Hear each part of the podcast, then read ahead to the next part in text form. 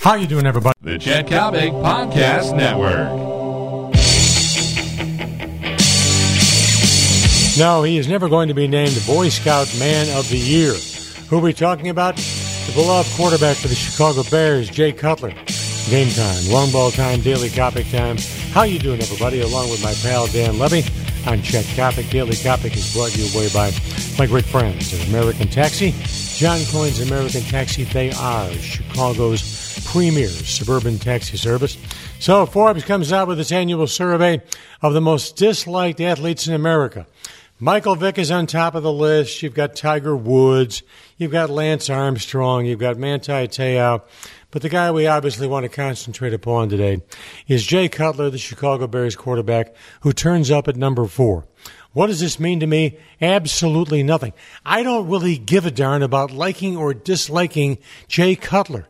I don't care if he tells stand up jokes at a comedy club. It doesn't make any difference. I don't care if he's aloof with the media. That's his business.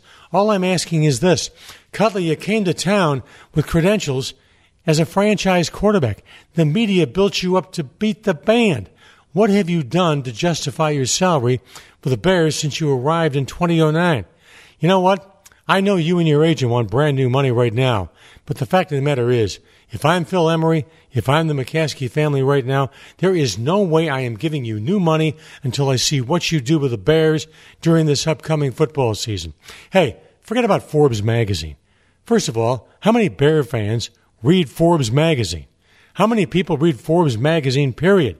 You gotta have an IQ of 175 to plow your way through that sucker. Jay Cutler, popular, unpopular, it doesn't make a damn bit of difference if he wins, he doesn't realize this. He could own Chicago. He could own Chicago the way Jim McMahon owned Chicago a quarter of a century ago. But you know what?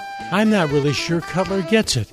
I'm not really sure Cutler has the gumption to truly maximize his enormous potential. That's where the shame really lies. Forbes magazine, screw it.